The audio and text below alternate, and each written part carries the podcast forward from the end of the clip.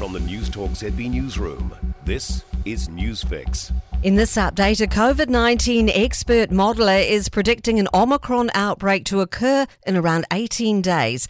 Canterbury University Professor Michael Plank says this is because the risk of the new variant entering the community is very high as daily cases at the border continue to rise. William Teretti reports. 43 new border cases were reported yesterday compared to just 19 community infections.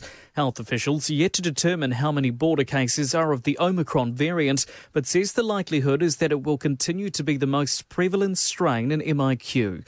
Professor Michael Plank says if the trend continues to escalate, we could see an outbreak occur in 18 days rather than 180 days. Novak Djokovic has started legal action in a bid to overturn a decision to deport him from Australia. Lawyers for the nine time Australian Tennis Open champion fronted the federal court in Melbourne yesterday, applying for a judicial review of the visa cancellation decision by Home Affairs Minister Karen Andrews. The world number one remains locked in a quarantine hotel as he tries to keep his quest for a record 21st Grand Slam title alive. The government has spent almost $2 billion buying existing homes to use for state housing in the past five years. Data supplied to the Herald by Kāinga Ora shows it bought more than 1,600 private houses between July 2016 and the end of June last year. At least 700 were in Auckland, most were standalone houses. Kiwi First Home Buyers Group spokesman Clive Brumby argues Kāinga Ora is shutting first home buyers out of the market. They're escalating the price, increasing the demand. It should be the opposite way around. They should be reducing the demand. It's uh, basically a, a, supply and demand process.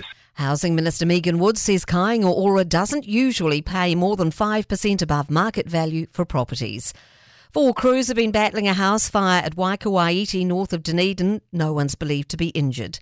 That's news.